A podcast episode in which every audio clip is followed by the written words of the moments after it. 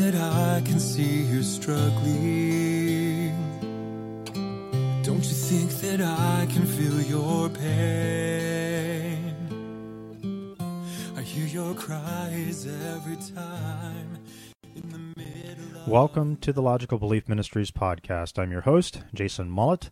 Uh, you can visit our website at logicalbelief.org. Uh, you can watch these podcasts on YouTube. You can search for and subscribe to the channel there. You can also find us in iTunes with your favorite podcast catcher. Just search for Logical Belief. You should be able to find us. if you want to see past uh, episodes, uh, you can just click on podcast in the top menu bar at the website, and you should be able to find previous episodes there. If you uh, have a question or a word of encouragement, uh, you can send those to jason at logicalbelief.org, um, or you can also do so from the contact page on the website. I have received uh, quite a few messages from different listeners, um, even in Australia, and uh, those are tremendously encouraging. So, um, whenever you guys send me messages to encourage me to keep on going, uh, I really appreciate that. So um, know that that really uh, helps me. So um, this next weekend is going to be the Ohio Fire Conference put on by Striving for Eternity Ministries. So we'll play the ad for that one last time and. Uh, None of you guys sent me any funds to to go to that, so I won't be attending personally. But uh, um, hopefully, uh, some of you guys will go to that conference and be edified and encouraged in sharing the gospel. Ohio Fire is coming to Columbus, Ohio, April 8th and 9th. Hosted by Striving for Eternity Ministries, Ohio Fire will encourage and train Christians to mature in their faith and share the gospel with the lost. Hear Phil Johnson and Dr. Thomas White on the topic The Word of God. And after the conference, you'll have a chance to hit the streets of Columbus with trained team leaders. Ohio Fire, April 8th and 9th. For details and to register, go to ohiofire.org. Alrighty, well, last uh, week um, I had a, a, very interesting discussion with an atheist on the show, uh, Christopher Maudy. So I want to thank him for coming on the show uh, so that we could do that. And uh, I really enjoyed the conversation. I enjoyed the time.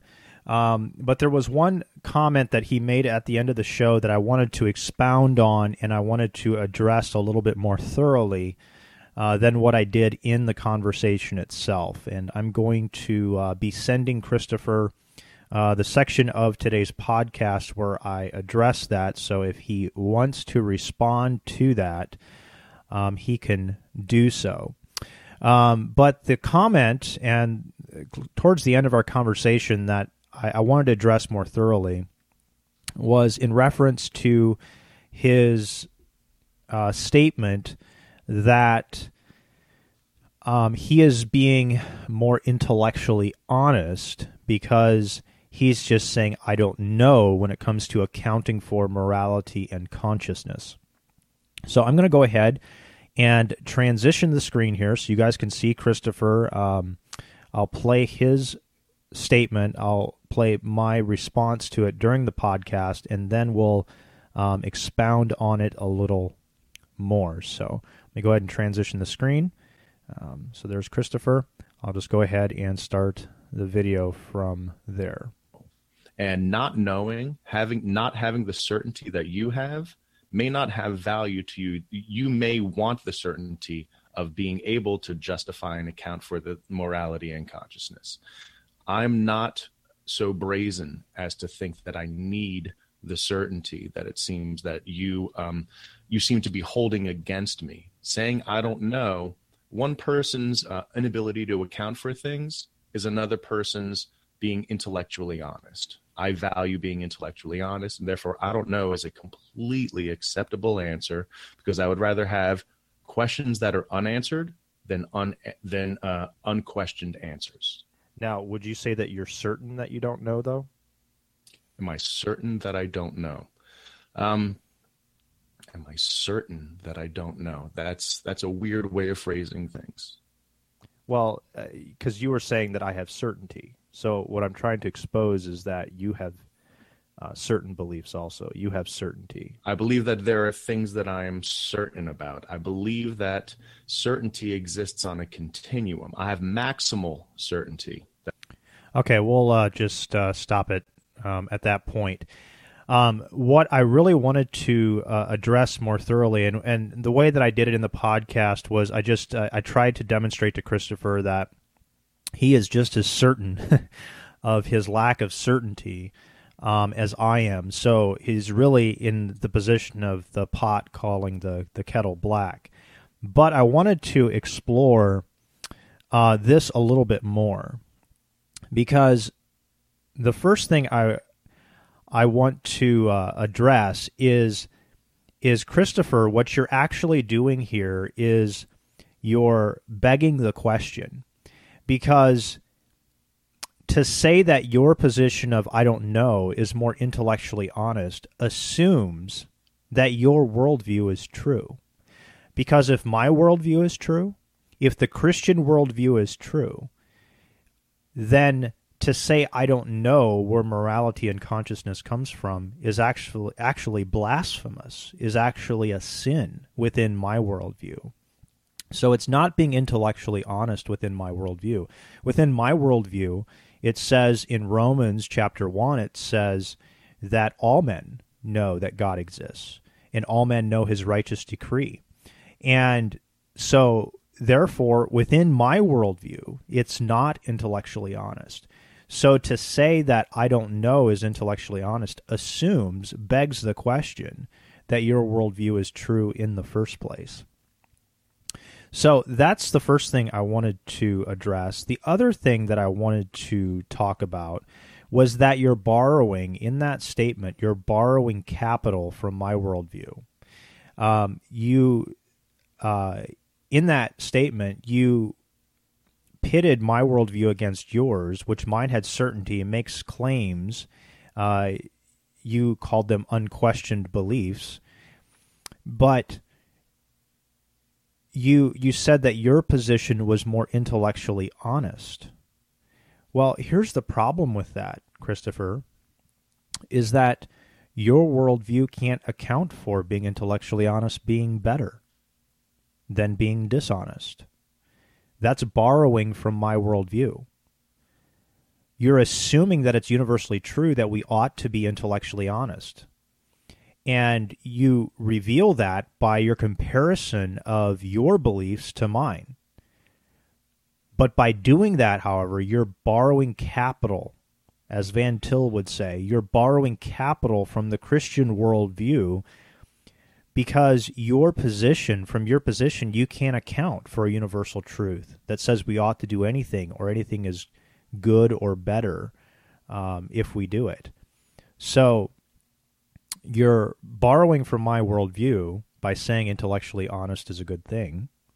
And you're also begging the question when it comes to simply assuming uh, your worldview in that statement.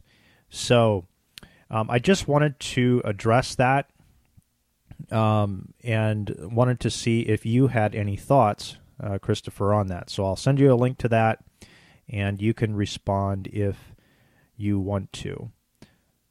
Uh, another thing that I wanted to talk about is I was planning on having the realistic nihilist um, on the show. Uh, he did not make it. He did uh, follow up with an email saying he just didn't make it. Um, but uh, I, there was something I was going to bring up with him when he uh, came on the show. Let me uh, change screens here. when he was originally planning on coming on the show, I was going to ask him a question uh, based upon um, a particular claim that he makes uh, that I've seen on his website. Now, I would actually play his video um, if it didn't contain all the profanity that it does. So that's why I'm not going to play his video on what he calls the omnipotence paradox. And so I'll try to summarize his omnipotence paradox and then I want to address it. But I wanted to address it with him on the show, so I'm going to send him a link also uh, to this section of the podcast.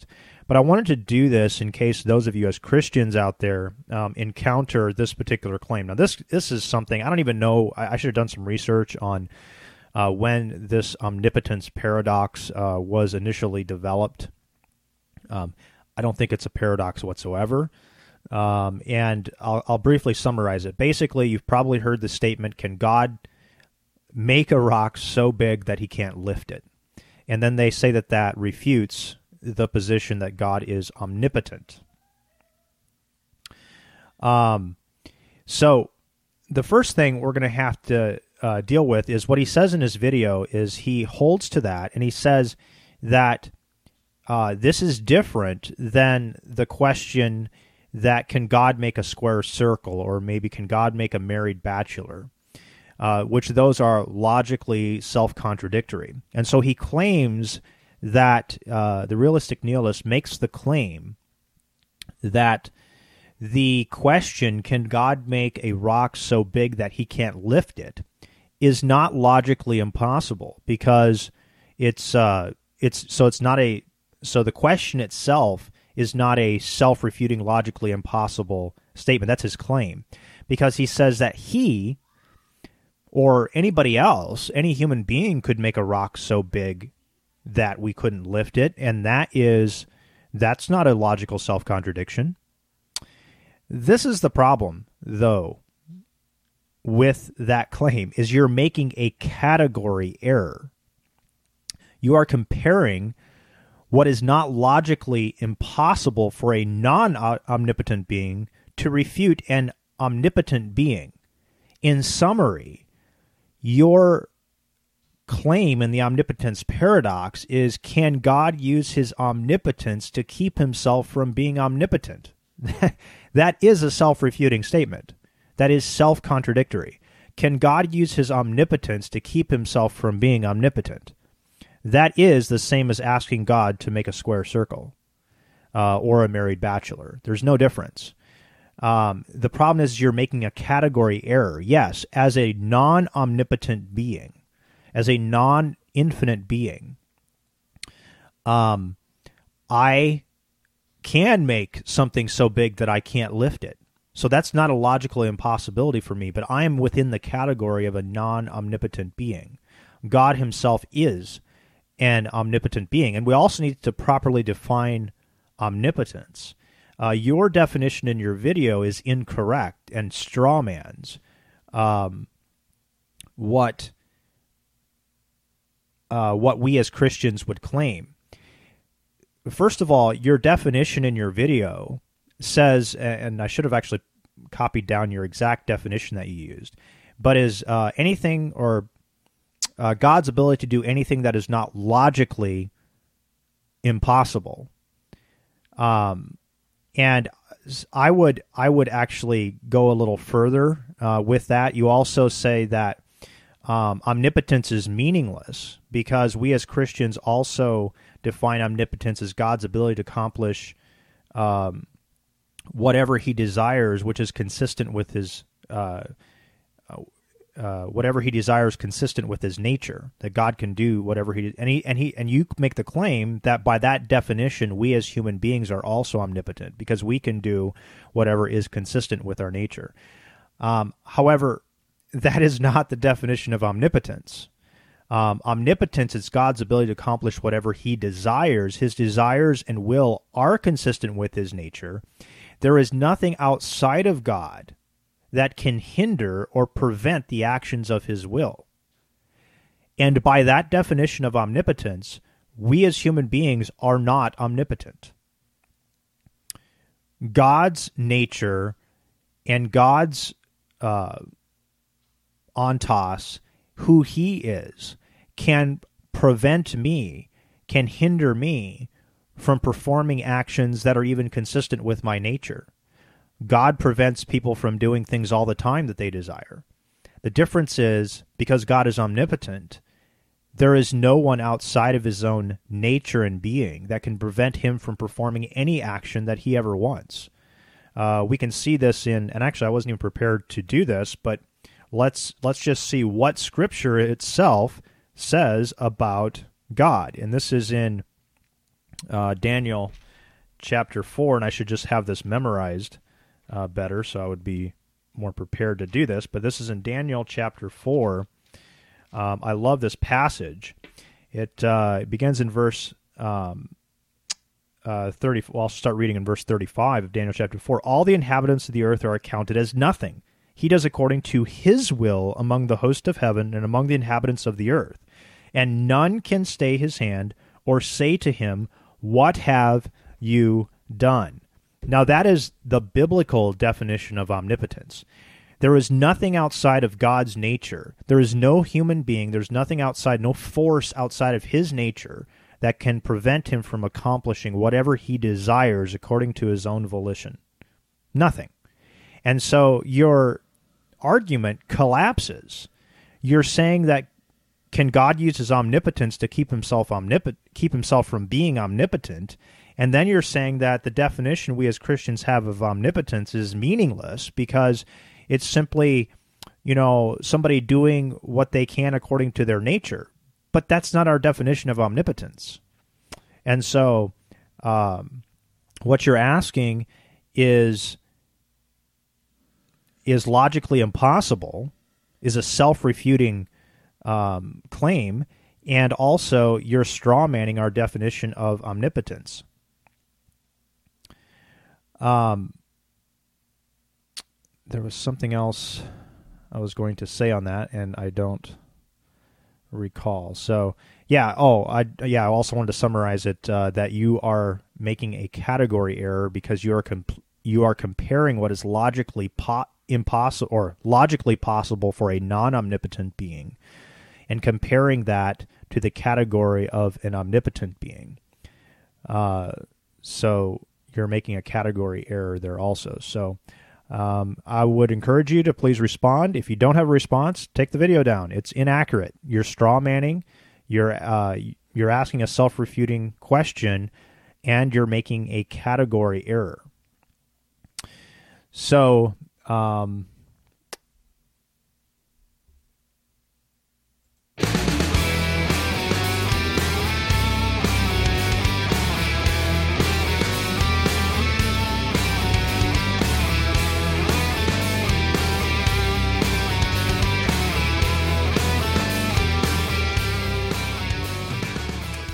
Alrighty, sorry about that. I need to get uh, ready here for the next part of the episode that I wanted to uh, go through today. And uh, this is something I've been wanting to do for a while, and that is I wanted to go through um, some of the Trinitarian and Christological heresies that have existed uh, within the church. Um, so as to equip you to be able to identify uh, these particular heresies, to recognize them uh, when you see them, and uh, uh, and so that you can properly deal with them. So, in today's episode, I'm going to focus on uh, Trinitarian heresies themselves, and we'll do another episode on Christological heresies. so. The Trinitarian heresies are not as nuanced and as in depth as a lot of the Christological heresies that exist.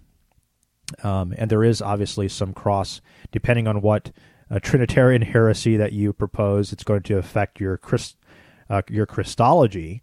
Uh, there's no doubt about that, but uh, we'll not delve into that uh, too much today. So I'm going to go ahead and transition the screen here. I've got a short little presentation uh, that I threw together again this morning. I seem to have a bad habit of doing that, getting my presentations ready a few hours before um, the podcast. But so I just wanted to uh, to go through this, and so we'll start here, and we'll just we'll talk about um, some of the different uh, heresies that have existed. We'll explain what they are, and then we'll go through some scripture and uh, refute um, briefly. We won't go in depth, but uh, briefly refute uh, and uh, defend the Orthodox Trinitarian view um, of the Godhead. And so let's just go ahead and look at some of these different terms, and I want you to be familiar with them uh, so that you know how to effectively use them uh, when you are having discussions with anybody from a Jehovah's Witness to a Oneness Pentecostal, um, or just your run-of-the-mill Arian, or you know whoever you're encountering. So, or your uh, even encounters with uh, with uh, Muslims. a lot of times you'll encounter uh, Trinitarian errors. So, the first thing I want to look at is uh, monarchianism. And this is uh, basically synonymous with the term Unitarianism. And underneath the header of monarchianism, you have modal monarchianism, also just known as modalism. And then you have uh, different uh, flavors, you could possibly say. There's just, they're slightly nuanced. There's not that much difference uh, in them. And that is Sabellianism and Patripassianism. Uh, both of these are for, forms of modalism or modal monarchianism. And so uh, we'll, we'll look at these and the definitions of these uh, more clearly. And then we also have dynamic monarchianism, which underneath this would fall uh, heresies like Arianism and the Jehovah's Witnesses, which are basically just a modern Arian group. And then uh, you have on the opposite end of the scale, you have tritheism. I have a little uh, graphic that I put together over here, we have on the far left, we have tritheism, which is the belief that there is three beings or gods and three persons. Uh, it would fall into the category of polytheism, many gods, uh, but in particular, this would just be three gods. Now, because Christianity and Judaism has been so strongly monotheistic, uh, a lot of your tri theistic heresies, uh, there's very few. Where you end up having the most heresies within the Christian faith is over on the far right of the scale, and that is Unitarianism. Now, in the middle, we have the Orthodox Trinitarian view, uh, Christian view of the Godhead and the nature of God, and that is God is one being, uh, and that infinite, eternal, uh, immutable uh, being of God is shared co equally and co eternally by three distinct uh, subsistences or persons. And then over to the right, you have Unitarianism, which is, uh, is falling off from the Orthodox view, and that is there is one being of God and one person of God. And then underneath that, you know, falls modalism, um, dynamic monarchianism, monarchianism, and uh, Sabellianism, Patripassianism, uh, and so forth, Arianism would all fall in the category of Unitarians. And so uh, the first one, uh, I'm just going to go into and define these a little bit more, is monarchianism. Uh, it comes from the word mono, which is one, and arche or arche, rule. Um, and so we have monarchianism teaching that there is one God and one person and is synonymous with the term Unitarianism. So uh, a monarchian, a Unitarian, uh, same thing. Uh, they're just uh, the same term uh, or a synonymous term. Now, underneath uh, monarchianism or Unitarianism, we have modalism. And we have that there's one God and person existing in different modes. So sometimes he exhibits himself within his creation in one way. Uh, some other times uh, he uh, exists in creation in other ways. So, in other words, God extends himself into his creation in different ways and in different modes, but he is one person. There's only one person in the Godhead. This is the most common heresy. In fact, a lot of new Christians, uh, since a lot of churches don't uh, effectively teach the doctrine of the Trinity, will spout uh, some sort of modalistic uh, response often when they're questioned on the Trinity itself. In fact, when I became a Christian uh, about five years ago, four and a half, five years ago, um, it was soon after that that when I talked about the Trinity, I in fact spouted some modalistic type language. Uh, it was uh, the Spirit of God leading in truth in the Scripture um, and good teaching that brought me to the understanding of um, uh, of the proper view of the Godhead. And uh, modalism is also known as modal monarchianism, which I already mentioned. So, underneath modal monarchianism and modalism, we have Sabellianism. Uh, Sabellianism was most popular within the Eastern Church, uh, Constantinople, and and uh, you know the eastern portion of the church, uh, the eastern part of the Mediterranean, and uh, was named after Sabellius. He was a third century priest and theologian who most likely taught in the area of Rome. Uh, we don't know for sure. Um, he taught a form of dispensational modalism, which means that God uh, demonstrated himself within different dispensations of time in different modes.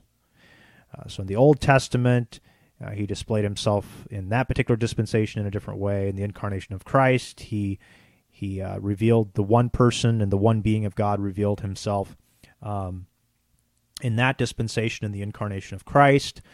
And then uh, we have the Holy Spirit, which is the um, uh, the mode that God is uh, in uh, displaying Himself in this dispensation. Uh, this, as I mentioned, was most popular in the Eastern Church and is really what uh, oneness Pentecostals today, even though they would deny, uh, many of them would deny that they're uh, would be a form of Sabellianism. Uh, we also have Patripassianism, uh, which comes from the Latin pater or pat- patri for father, and passio, which means suffering. It just literally means that the father suffered. And so, since you're a modalist, if somebody's a modalist, well, then who was crucified? If if Jesus was God and God is one person and one being, then the Father was the one who suffered uh, for our sins. So this is where we get the term patri uh, patripassianism.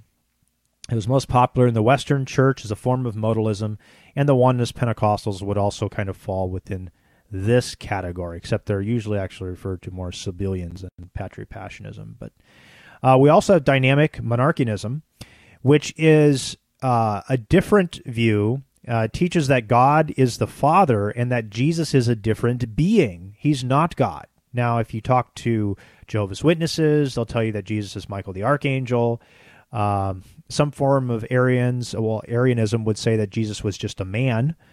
Um, and so you have different forms of dynamic monarchianism, but uh, they don't they wouldn't hold to the modalistic form necessarily, but they would teach that there is only one God and it is the Father, and that uh, the Holy Spirit is either a force, which is the way the Jehovah's Witnesses would describe him. He's not a person, he's not a personal being, he's simply a force, kind of like electricity is a force and that uh, Jesus was just a man or he's an angelic being, or some Jehovah's Witnesses would fall into the category of henotheists, which is really with their perversion of John chapter 1 in the New World Translation, um, which says, In the beginning was the Word, and the Word was with God, and the Word was a God, uh, would lead to a form of henotheism, uh, which henotheism would, would be the position that there is one ultimate being of God, and then there are some lesser deities that also are deserving of some level of praise and worship.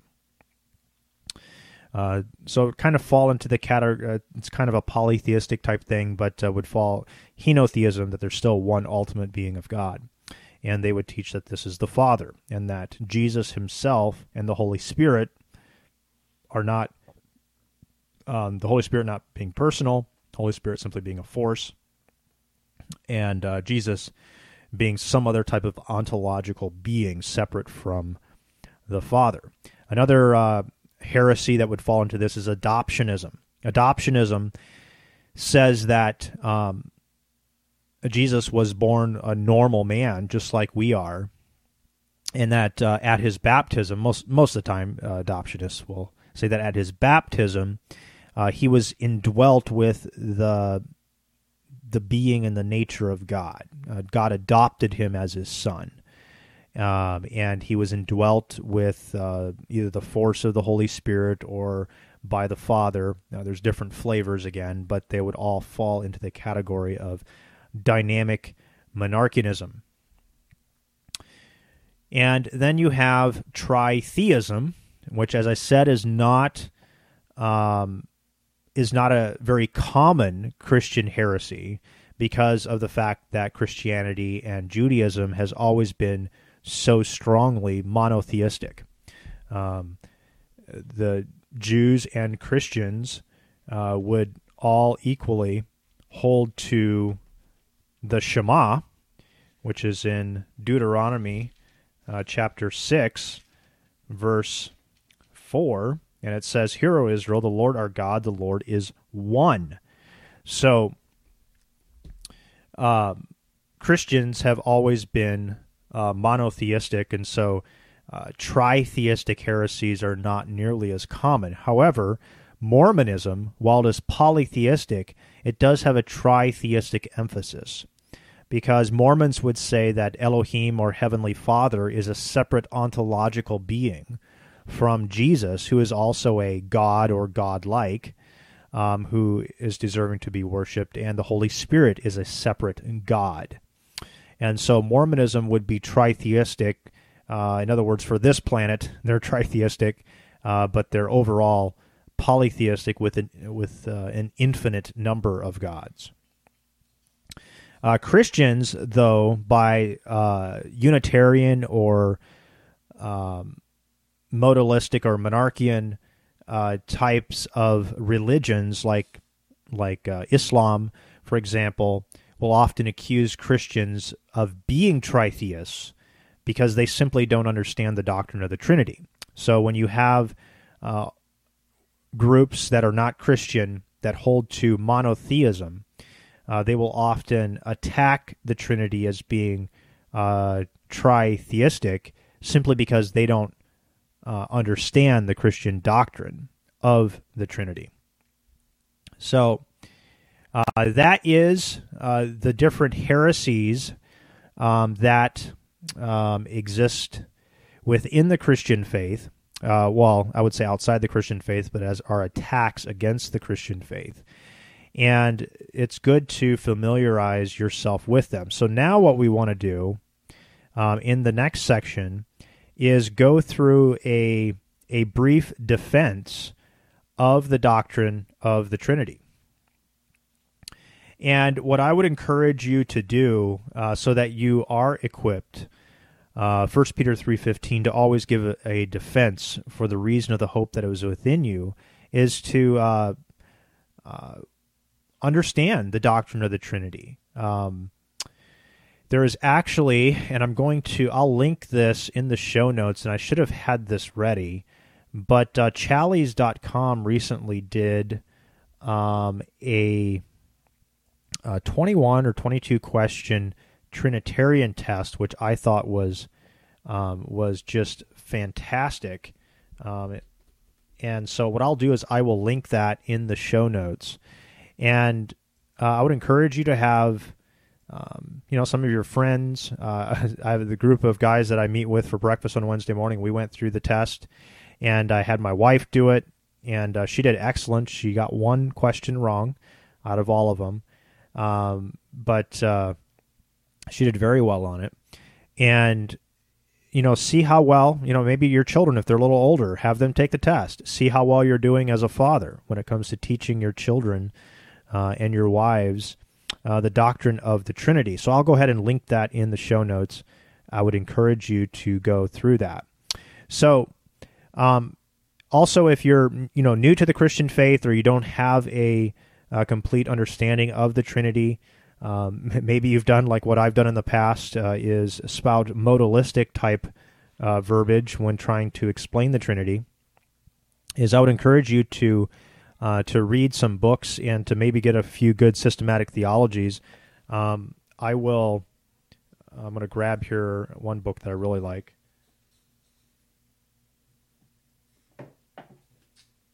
And this is uh, James White's book, The Forgotten Trinity.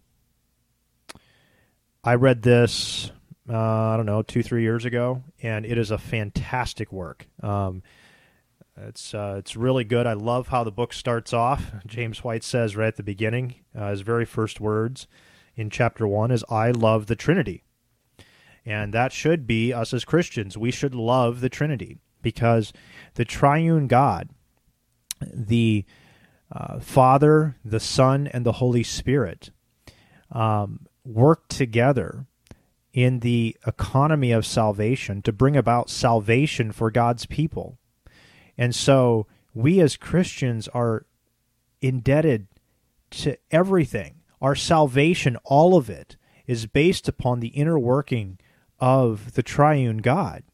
Um, the eternal covenant between the Father and the Son, the Father giving a particular people to the Son, the Son coming and redeeming uh, those, and the Holy Spirit coming and regenerating and sanctifying us.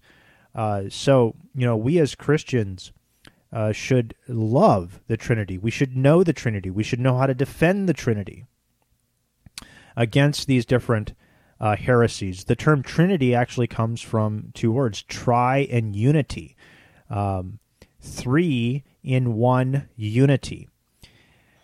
Uh, Hodge, and actually, here is uh, another resource I would encourage you to check out is get yourself some good systematic theologies. Uh, I have uh, Charles Hodge's. Uh, this is uh, his volume one on his systematic theology. Um, his section on the Trinity is really good. Um, he talks about um, in there about how we as Christians uh, naturally um, understand the doctrine of the Trinity even before we clearly come to it in Scripture. For example, he Hodge brings out the point that uh, we recognize as Christians that there is a divine creator against whom we have sinned. And there is a divine redeemer who has saved us. And there is a divine sanctifier who comes and regenerates us and sanctifies us. And so we see these distinctions as we become Christians. And um, and then as we study Scripture, we can we can clearly see that laid out. Uh, another really good resource and um, is uh, Wayne Grudem's work. Uh, this is a really good, readable, understandable, systematic theology. Uh, his section on the Trinity, especially his uh, his section on uh, the Trinity in the Old Testament, is really good. In fact, I borrowed some of his stuff for this podcast, so I would check those resources out. But a, a good, easy read is uh, James White's uh, The Forgotten Trinity. Just a fantastic work. Uh, so I would encourage you to check those out. So um, we want to. Uh, look, I do have an article also on my website, which I've uh, mentioned before, called Shadows of the Trinity in the Old Testament. And uh, you can go check that out. I'll link that also in the show notes so that you can uh, check that out. But uh, I'm going to go through some other texts, which I don't believe I have in that article, uh, just demonstrating the the triune nature of God. Uh, we'll look at some Old Testament texts, and then we'll go to the more clear revelation of the triune nature of God in the New Testament. And uh, in Genesis uh, chapter uh, 1, verses 26 through 27, uh, when God was uh, creating uh, man, he uses three first person plural pronouns in uh, Genesis 126. It actually says, Let us make man in our image after our likeness. So we see three personal pronouns used, and they're plural personal pronouns, indicating a plurality in the Godhead. And then we also see a oneness in the term um, our and us. Uh, and so we see we see that in Genesis 126. We also see in Genesis 11:7 when God was looking down from heaven and seeing man building the Tower of Babel, you know, trying to reach, you know, up to God. And he said, Let us go down and there confuse their language so that they may not understand one's speech. So notice once again God's use in Genesis of the plural personal pronoun. In Isaiah 6, verse 8, This is one that Grudem brought out, which I really liked. Um, and I hear and I heard the voice of the Lord saying, "Whom shall I send? Who shall go for us?" Then I said, "This is Isaiah speaking. Here I am. Send me." So notice here that the voice of the Lord spoke to Isaiah and said, Whom shall I send? We have a personal singular pronoun there. And who will go for us? There we have a plural uh, pronoun. Another uh, fantastic example of this is in Psalms 40, Psalm 45, uh, verses uh, verse six and uh, seven. And this is the writer of Hebrews quotes this text in Hebrews chapter 1. And uh, beginning in verse 6 of, of Psalm 45, it says, Your throne, O God, is forever and ever. The scepter of your kingdom is a scepter of uprightness. You have loved righteousness and hated wickedness. Therefore, God, your God, has anointed you with the oil of gladness beyond your companions. So notice here, therefore, God, your God um, has anointed you with oil of gladness beyond your companions. So we see here that it appears that the the God that says in Isaiah forty three ten that there is no God besides me, uh, there is none before me and none after me, uh, there's none like me, says here that therefore God, your God. So how does God have a God? Well, uh, Jesus referred to the Father as God. Jesus, when he walked on this earth, he wasn't an atheist. He referred to the Father as God. And in fact, the Father himself in Hebrews, um, in quoting uh, this Old Testament text, the writer of Hebrews attributes this of the Father speaking to the Son. And in Hebrews chapter 8, or chapter 1, uh, beginning at verse 8, it says, But of the Son, he says, Your throne, O God, is forever and ever. So notice here we have the Father referring to the Son as Theos, or God. And um, we see that as being a quote uh, from uh, Psalm 45 6. Your throne, O God, is forever and ever. This is the Father speaking to the Son. In Isaiah 63, verse 10, uh, we see here it says, But they rebelled and grieved his Holy Spirit. So this is speaking about Yahweh, about God, that uh, the children of Israel have rebelled and grieved his Holy Spirit. So if the Holy Spirit is a force, how can you grieve a force? The fact that um, the Holy Spirit is being grieved indicates his personhood. And so uh, we see the personhood of the Holy Spirit even in the Old Testament. Now, is the doctrine of the Trinity is this an essential and is this a very important aspect of the Christian faith? And John answers that question for us in 1 John chapter 2 verse 23. It says no one who denies the son has the father. Whoever confesses the Son has the Father also. Now, we're going to go through a lot of scripture here that indicates that the Son is a person and he is also God, and that the Father is a person, but he is also God. And scripture is very clear there is only one God. So, John is saying here that if you deny the Son, if you deny the personhood of the Son, then you don't have the Father. And if you don't have the Father and you don't have the Son, you don't have salvation. So the triune God, belief in the Trinity, is an essential of the Christian faith. Now, are these things that we grow in as Christians?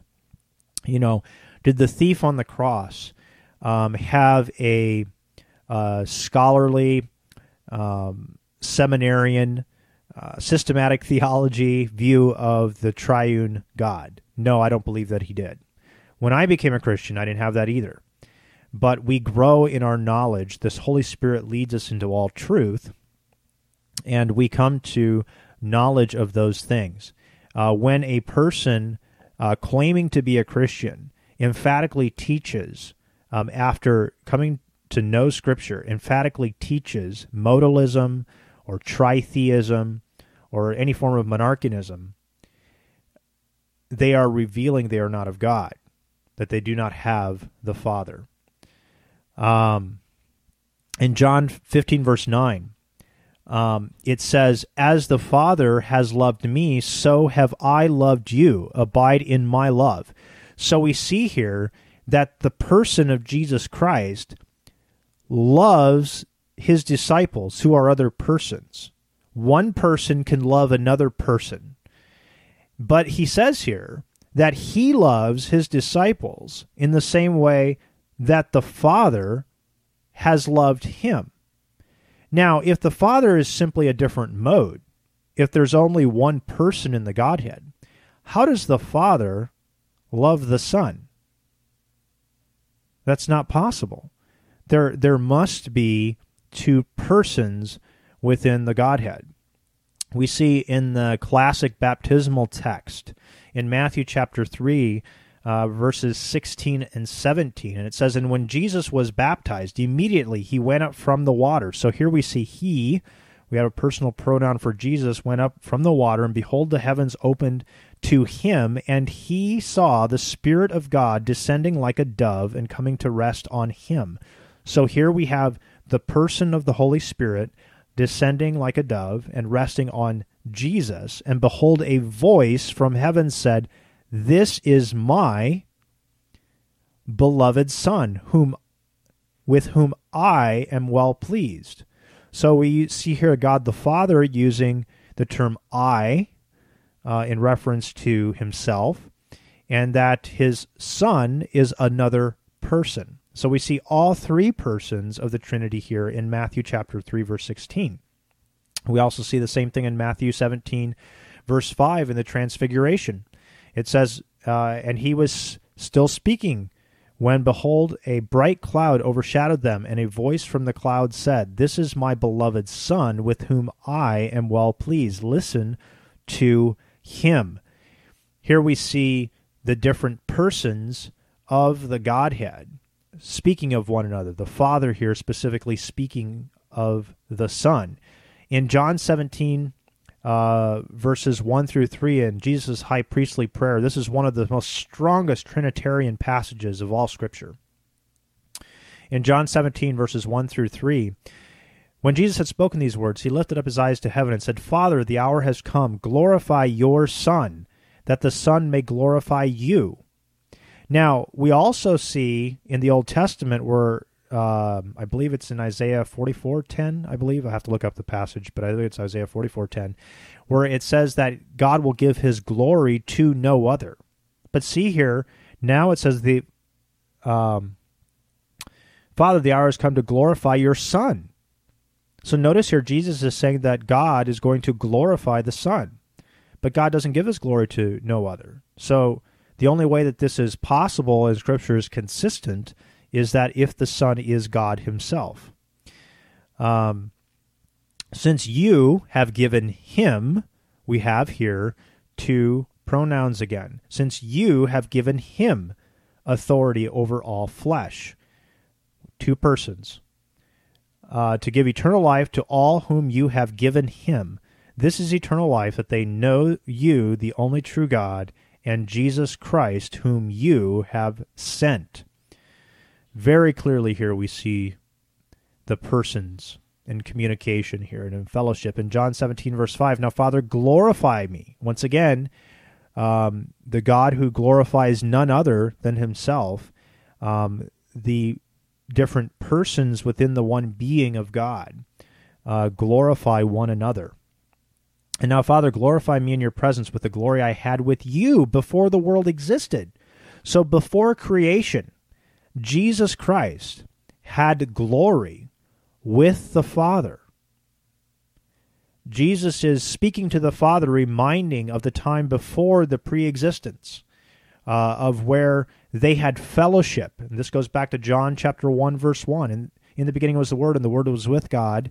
Um, we have uh, with God there, meaning face to face, is the way the Greek word is there. Face to face with one another in a close personal relationship. Um, And then we have John 17 23. It says, uh, I in them and you in me, that they may become perfectly one, so that the world may know that you sent me and loved them as you loved me. Now, notice here that the Father loves the Son. How can one mode love another mode?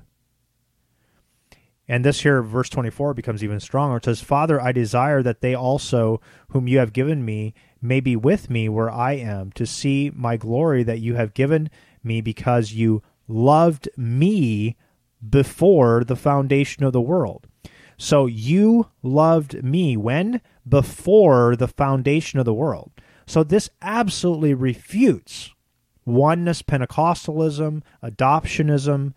Um, uh, sometimes, for example, oneness Pentecostals will say that um, you know sometimes that the that the Son is referring to the humanity of God.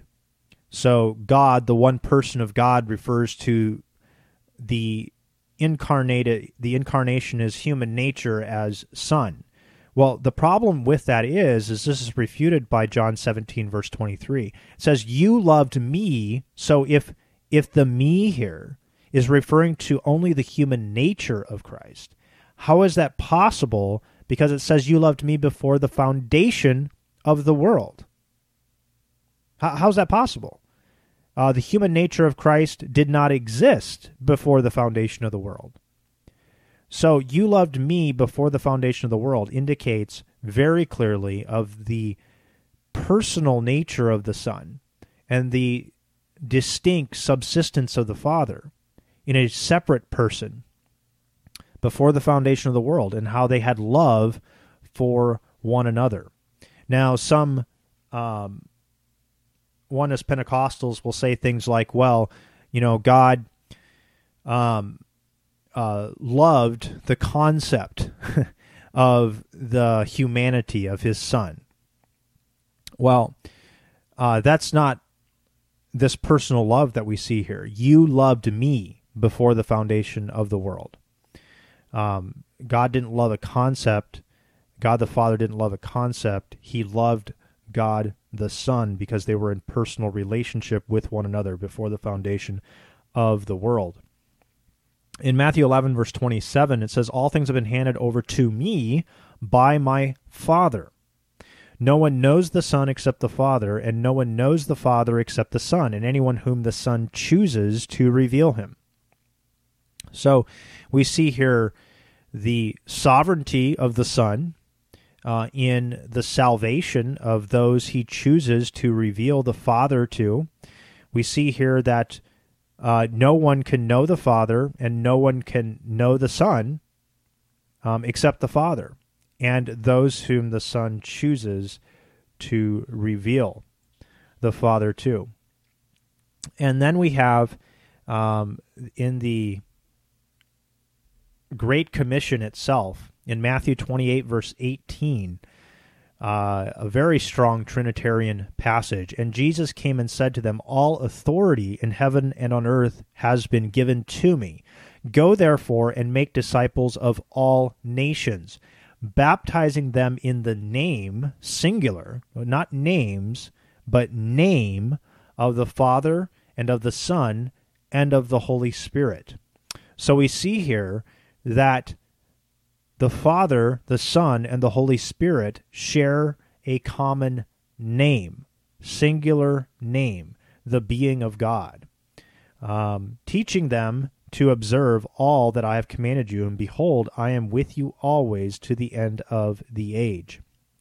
And Ephesians 4, verse 30, I want to just briefly touch on the personhood of the Holy Spirit. It says in Ephesians 4, verse 30, and do not grieve the Holy Spirit of God, by whom you are sealed for the day of redemption. So just like we had looked back in Isaiah 63, 10, uh, we see here in, in Ephesians 4.30 that the Holy Spirit can be grieved. A force can't be grieved. Only a person can be grieved. So, as you guys all know, back here behind me, behind my head, I have Athanasius. Um, he's right. He's this guy right here. And um, Athanasius is one of the heroes of the faith that I look up to, and um, Athanasius was one of those who, after the Nicene, the Council of Nicaea, uh, stood up against uh, when basically almost the entire Christian world became Arian. And it was a well known statement Athanasius contra mundum, which means Athanasius against the world. Uh, when faced with people saying to him, The world is against you, Athanasius, Athanasius replied, Then I am against the world. And so Athanasius was one of those who fought valiantly for the biblical doctrine of the Trinity. And he had, uh, we have what's known as the Athanasian Creed, which we attribute most likely to be from Athanasius himself. And so I just want to read a certain section here of the Athanasian Creed to end out the program today. Um, but uh, I believe this is very important. And so this is something that Athanasius was willing to risk his life for and was willing to uh, die for if necessary. And he lost his post multiple times, had to flee for his life um, many times because of this, because most of the Christian world had become Arian uh, in the time of, which is dynamic monarchianism, a form of it. So uh, Jesus was only human and was not divine in nature. And so this is the Athanasian Creed. Uh, this is a certain section of it, and I'll start here. Uh, that we worship one God in Trinity and Trinity in unity, neither confounding the persons nor dividing the essence. For there is one person of the Father, another of the Son, and another of the Holy Ghost. But the Godhead of the Father, the Son, and of the Holy Ghost is all one, the glory equal, the majesty co eternal. Such as the Father is, such is the Son, and such is the Holy Ghost. The Father uncreated, the Son uncreated, and the Holy Ghost uncreated. The Father unlimited, the Son unlimited, and the Holy Ghost unlimited. The Father eternal, the Son eternal, and the Holy Ghost eternal. Yet they are not three eternals, but one eternal, as also there are not three uncreated, nor three infinites, but one uncreated and one infinite. So likewise the Father is almighty, the Son is almighty, and the Holy Ghost is almighty. Yet they are not three almighties, but one almighty. So the Father is God, the Son is God, and the Holy Ghost is God. Yet they are not three gods, but one God. So likewise the Father is Lord, the Son is Lord, and the Holy Ghost Lord. Yet not three Lords, but one Lord. For like as we are compelled by uh, the Christian verity to acknowledge three every person by himself to be God and Lord, so we are forbidden by the Catholic religion, which means universal religion, the universal church, to say that there are three gods or three lords. The Father is made of none, neither created nor begotten. The Son is of the Father alone, not made nor created, but begotten. The Holy Ghost is of the Father and of the Son, neither made nor created nor begotten, but proceeding so there is one Father, not three fathers, one Son, not three sons, one Holy Ghost, not three Holy Ghosts. And in this Trinity, none is before or after another, none is greater or less than another. But the whole three persons are co eternal and co equal, so that in all things, as aforesaid, the unity in Trinity and the Trinity in unity is to be worshipped. He, therefore, that will be saved, let him thus think of the Trinity. So we can see Athanasius here held to this doctrine being a fundamental of the Christian faith. He, therefore, that will be saved, let him thus think of the Trinity. So I hope that that was helpful to you guys today. If you uh, have not always understood some of these and known what some of these terms uh, meant when it comes to uh, Trinitarian heresies. Uh, hopefully, that will help you uh, in uh, equipping you in defending your Christian faith. So, thanks for joining us today. hopefully, you'll join us again next week. And God bless. Deo Volente.